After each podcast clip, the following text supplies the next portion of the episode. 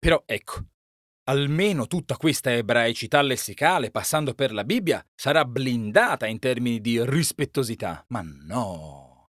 In chiesa tutti col cappello in mano, fuori si può parlare male e con fantasia a piacere di un sacco di personaggi di questa saga domenicale.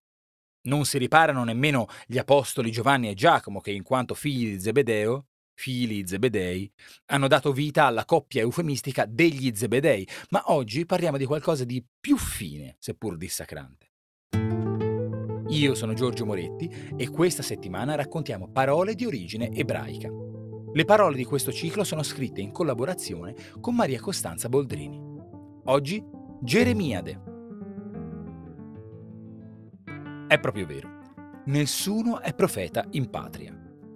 Geremia, secondo una tradizione, è stato pure ammazzato perché non ne potevano più dei suoi ammonimenti. Infatti egli mise in guardia il popolo di Israele circa la sorte funesta in cui sarebbe incorso se avesse perseverato nella corruzione e nella lontananza da Dio.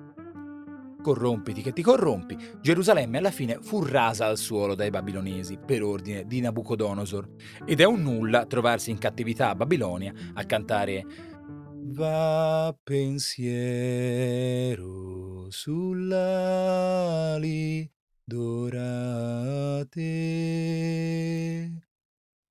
Va ti posa su clivi. Poveretto quel Geremia, uomo solo e destinato alla sofferenza per via della sua missione di profeta. Oggi lo ricordiamo con questa parola Geremiade che ha lasciato ai posteri il senso di nefasta, prolissa, barbosa e tetra predica parola raffinata, ma ogni volta che la usiamo è una mazzuolata in memoriam.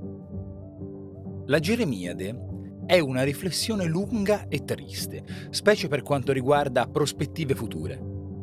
Senza dubbio, la sfumatura invalsa è dispregiativa e sottolinea la pomposità e il taglio moraleggiante ed effettivamente la vanità e lo scarso spessore delle comuni ragne politiche e sociali, seppur gonfie, giustifica la connotazione. Ma non è da scordare che una Geremiade può anche essere sincera, accorata, un discorso lungo e mesto di cura intenta. Per quanto riguarda la radice che si cela dietro il nome del povero profeta, Irmiao possiamo dire che è un nome teoforo, cioè nome di persona che ne contiene uno di divinità, in quanto quell'ultima parte, U, indica il nome di Dio. La prima metà del nome, invece, potrebbe legarsi al verbo rom, cioè elevare, così come al verbo rama, allentare, lanciare.